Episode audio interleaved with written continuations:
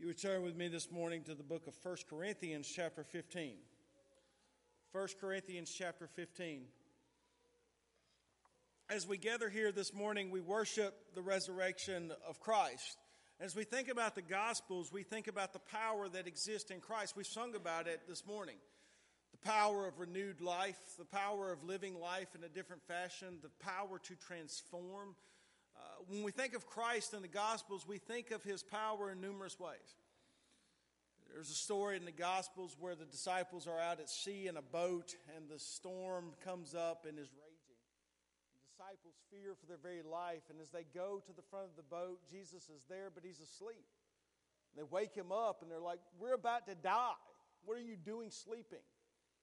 He wakes up, he stands up, and he says, Sea, be calm. Gospels say that Jesus, with words, to, could, could control nature, stop a storm, the fierceness of winds. With words, could control nature. He could meet the needs of individuals, power over sickness. There's a lady who bled for 12 years, could not find an answer. Touched the hem of his garment, and from the touch of the hem of his garment, was healed. Power over nature, power over sickness. There was a man that was so evil that he lived out in the caves outside of town and nobody would go near him. And the Bible says that even when he was chained, he broke the chains. There was so much evil in him. Jesus put a foot on a seashore, and the man ran up to him, bowed down before him, and begged for his existence. The Gospels teach us that Christ was a man of power power over nature, power over sickness, power over evil itself.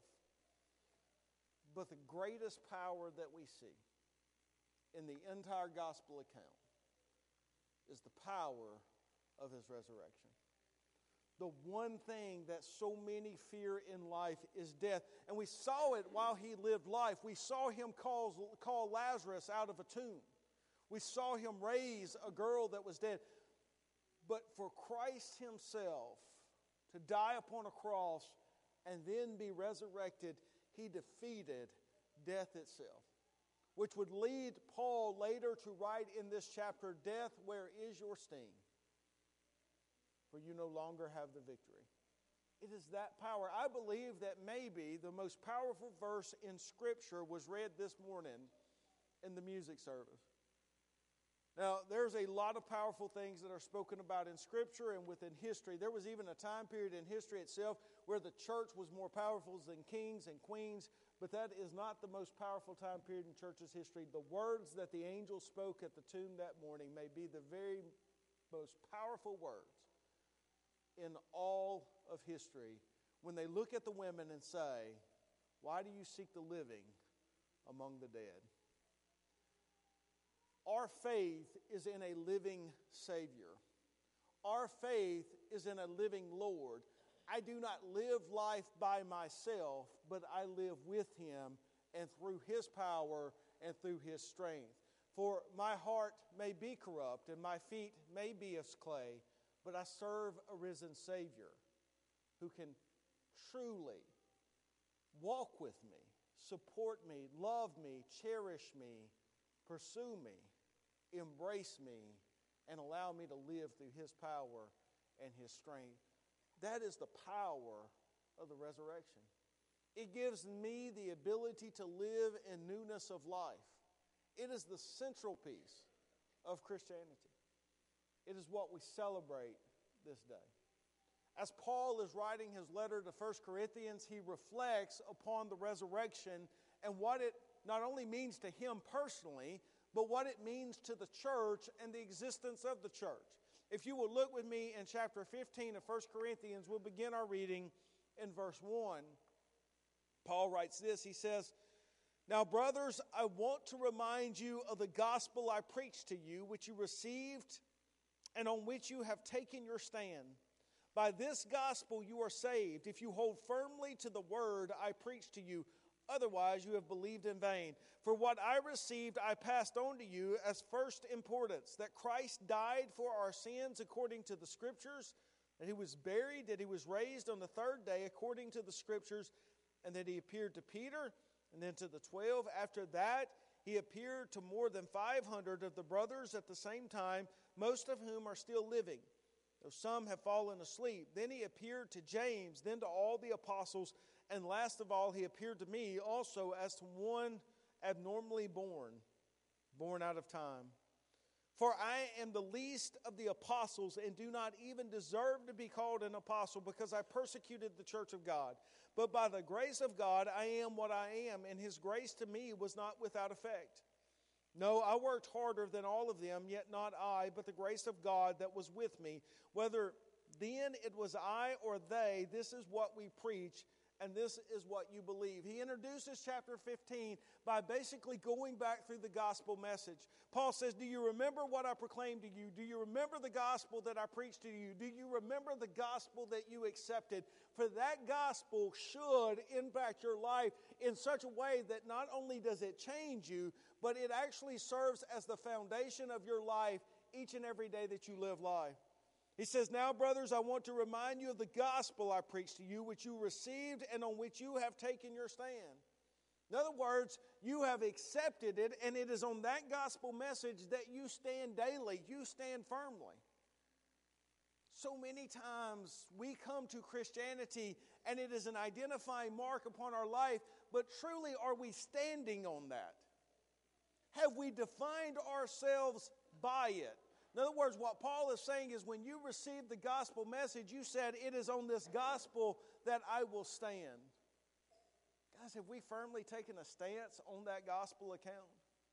Is that the foundation of our life? Is that what we live for? Is that what we breathe for? Is that the greatest desire of our life?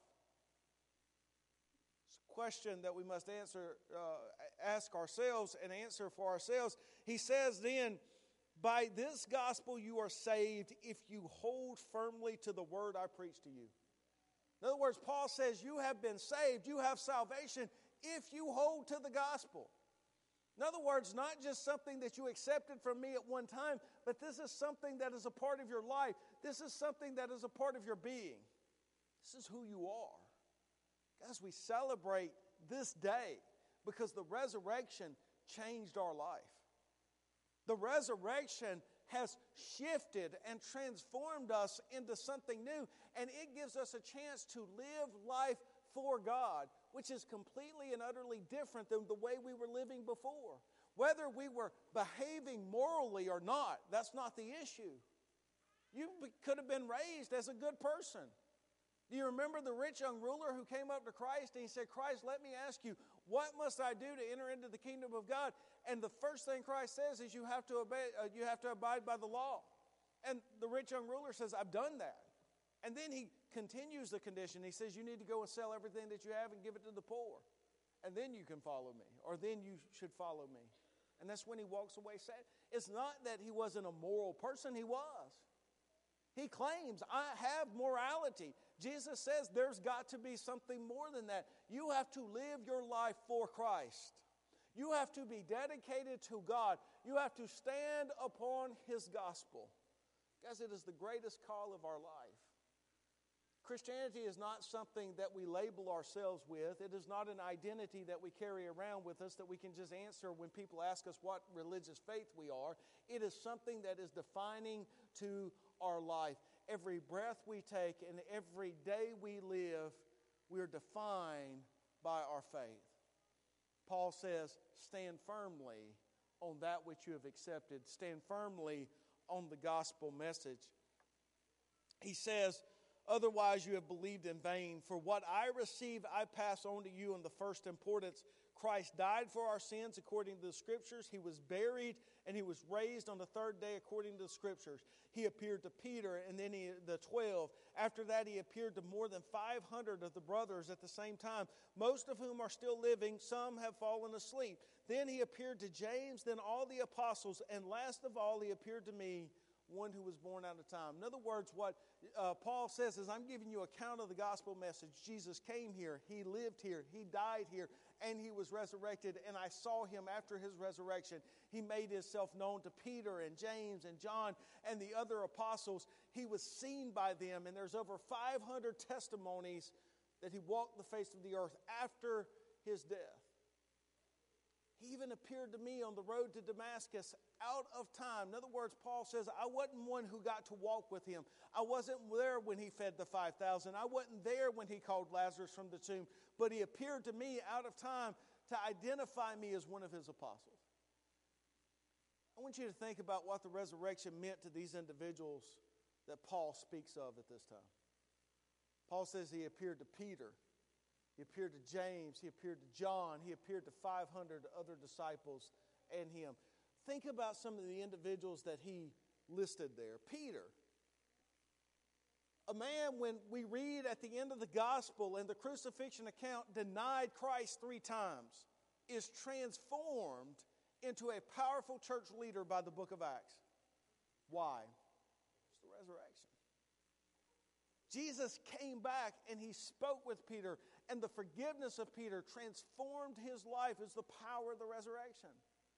Paul was one who was persecuting the church, trying to stomp it out, arresting Christians, beating Christians, standing there while they stoned Christians to death. What transformed him? The power of the resurrection. A living Savior, a living God. Kierkegaard talks in, in Christian terms of Christianity being essentially the incarnation. The incarnation. See, there's accidental properties and there's essential properties. Accidental properties are properties that can change, but the thing still remains the same. So, in other words, there was a time period in my life, and I have photos to evidence this. I had hair. My senior portrait is nice, combed, parted, it's there. I have evidence of it. At some point in time in my life, I don't know exactly when it was, my hair started turning loose. And now I'm bald, but I am the same man. It's an accidental property. There was a time where, I don't know what time that would have been in my life, probably when I was one or two, I was a small human being. Now I am no longer a small human being. That's an accidental property. Our size, our hair, those things there's essential properties that I cannot change. There are the very essence of my core and my being. I am human. I am certain characteristics that cannot shift, for when they shift, it no longer is what it is. Paul says the resurrection is an essential characteristic of Christianity. It cannot be shifted and it cannot be changed. And this is the reason why. Even if you go with Kierkegaard's definition of the incarnation being the very essential essence of the Christian faith, the resurrection is essential to the incarnation. It makes no sense for God to come in human form and die. But it makes great sense for God to come in uniform, uh, come to this earth in the form of humanity, to die upon a cross, and then to be resurrected, defeating death. For our God cannot die. The resurrection is essential to the incarnation, it's essential to the faith. If we do not believe in the resurrection, then we are not Christian. Simple as that. If we don't believe in the resurrection, then we don't believe in the incarnation. If we don't believe in the incarnation, then what we are is Jewish. Shalom. That's what you are go to synagogue. For the resurrection and the incarnation is the essence of Christianity. There are some things that we can disagree on in the faith, and there's some characteristics that we can talk about, and there's some theology that we can argue about. But if you don't have the incarnation and the resurrection, then you don't have Christianity. It is the foundational element that brings us together and unites our lives together it says that God is not defeated by any power upon this earth. It says that my God is not controlled by human history, nor the natural law of the world.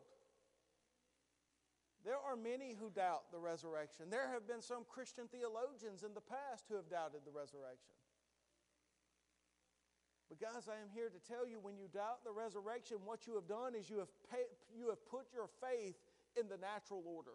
What you've basically said is, I've not seen something dead get back up and walk again, and therefore I don't believe that it can happen. But I put my faith in God and not the natural order. I believe firmly that God can overrule any natural order. I believe my God is the most powerful being in all of existence, and He can do whatever He wants to do. And when He resurrected Christ, He won the greatest victory of all time. That is the gospel that we stand on. That is the gospel that we live by. That is the gospel that is a controlling element of my life. And you see the transformative power of it. Paul, a man who persecuted the church, then becomes the greatest leader in the history of the church. He goes on and he writes this.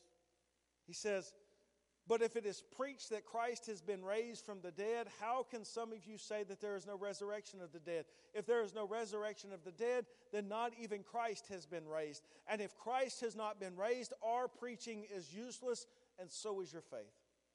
More than that, we are then found to be false witnesses about God, for we have testified about God that He raised Christ from the dead, but He did not raise Him if in fact dead are not raised. For if the dead are not raised, then Christ has not been raised either. And if Christ has not been raised, your faith is futile. You are still in your sins. Then those also who have fallen asleep in Christ are lost. If only for this life we have hope in Christ, we are to be pitied more than all men. If it was not for the resurrection, then we are the most pitiful. Why? Because my faith is based in it and I live my life based on my faith.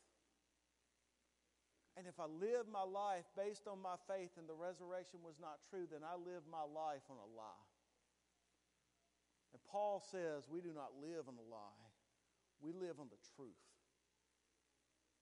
That's where our faith is, that is where our life is. Paul says, understand this Christian faith is linked to the resurrection of Christ. What we celebrate this day is not simply Christ coming back to life. We celebrate the defeat of death. We celebrate the power of God not to be controlled by any other entity. We celebrate a God who can transform that which is dead and make it alive. Guys, that message not only holds true for Jesus' life as we celebrate it on Easter Sunday, that message holds true for us today. God has pursued us with a reckless love that can transform us from something that is dead to that which lives. The first thing we have to come to grips with is the fact that we are dead. So you can walk around all day long and you can take as many breaths as you need to, to sustain life, but you can be walking around dead. I personally don't believe in the whole zombie thing, and I don't worry about the zombie apocalypse, although I've got a lot of friends who talk about it quite a bit, and I know who to get next to if it does ever happen.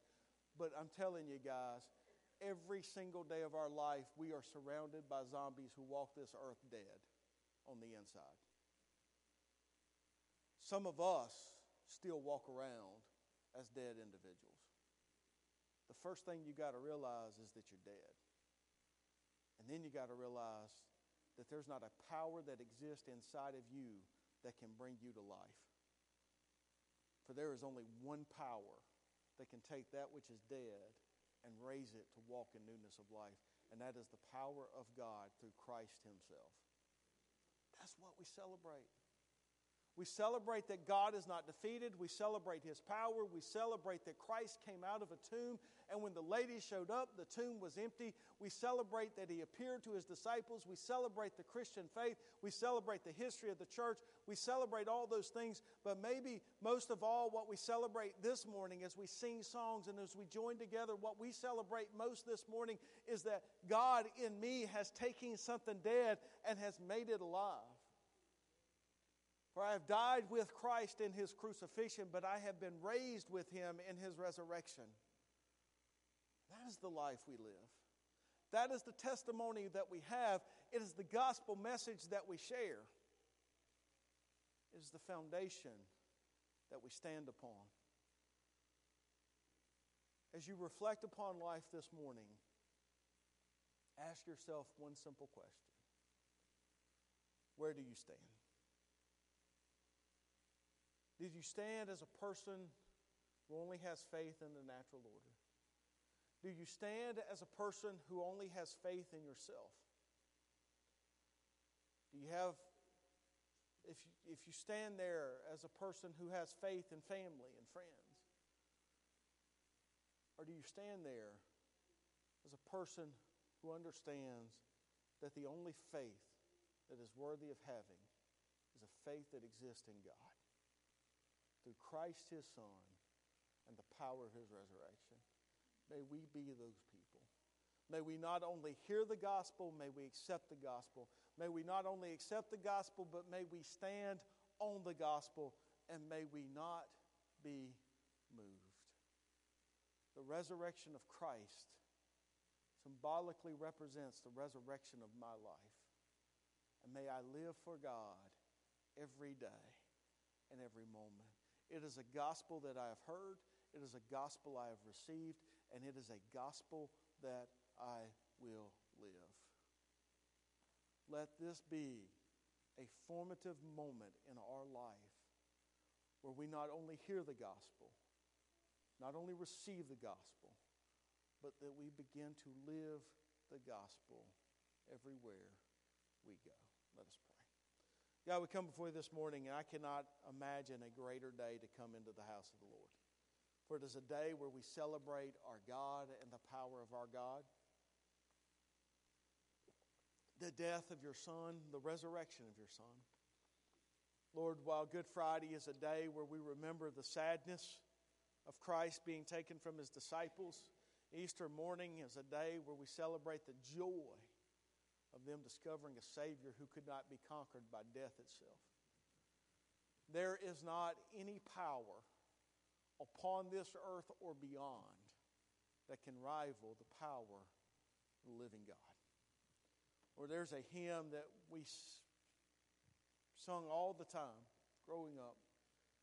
It's because He lives. And Lord, because we sing that because He lives, I can face tomorrow. Because He lives, all fear is gone. Lord, truly, every single day that I live life, it is because you live. Do not serve a dead Savior. I serve a risen Lord. And Lord, I pray that as we come to an understanding of what your resurrection meant, not only in conquering death and what it gives us in the future, I pray that we understand how it impacts us now. This day, tomorrow, every moment of every day. Lord, may we not only be individuals who have died with you in your crucifixion, but may we know what it is to rise and walk with you in your resurrection. We pray these things in your name. Amen. This morning we'll have a time of invitation. Any decisions that need to be made in a public fashion, feel free to come forward at this time. If you'll please stand.